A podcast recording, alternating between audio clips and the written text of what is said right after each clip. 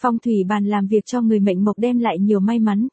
Trong phong thủy chúng ta không chỉ chú trọng các yếu tố phong thủy trong nhà mà còn phải chú trọng các yếu tố phong thủy trong phòng làm việc và đặc biệt là bàn làm việc. Khi chọn được vị trí và cách đặt bàn làm việc đúng phong thủy theo từng mệnh sẽ giúp cho chủ nhân có thêm nhiều may mắn, thuận lợi và công việc luôn trôi chảy.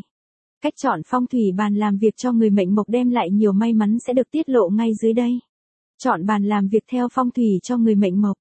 Thông thường những người mệnh mộc là những người thuộc nhóm tuổi nhâm ngọ, kỳ hợi, quý mùi, mậu thìn, kỳ tỵ, nhâm tý, quý sửu, canh dần, tân mão, canh thân, tân dậu, mậu tuất. Những người mệnh mộc là những người có tính cách phóng khoáng, thoải mái, rộng lượng và hòa đồng.